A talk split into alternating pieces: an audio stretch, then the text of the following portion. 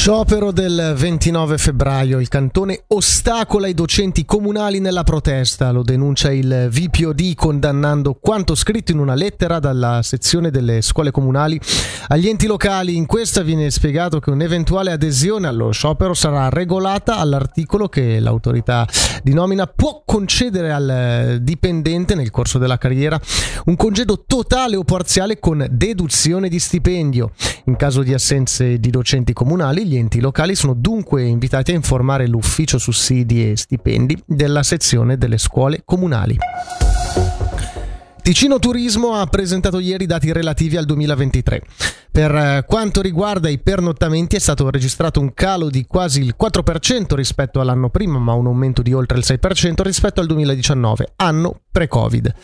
Il settore è confrontato anche con la presenza degli affittacamere sul territorio. La presidente di Hotellerie Suisse Ticino, Sonia Frey, abbiamo chiesto se rappresentano una minaccia. Diciamo una minaccia no, perché come diciamo sempre tutti i turisti sono benvenuti in Ticino, ne abbiamo bisogno e il problema nostro è un po' chi non si adegua alle regole, perché noi dobbiamo seguire le regole, abbiamo le leggi eccetera e chi magari affitta una sua stanza non ce li ha. Questo è un po' la problematica, sì. E poi noi abbiamo personale formato chi affitta stanze normalmente è padrone di casa, per esempio, che la fa.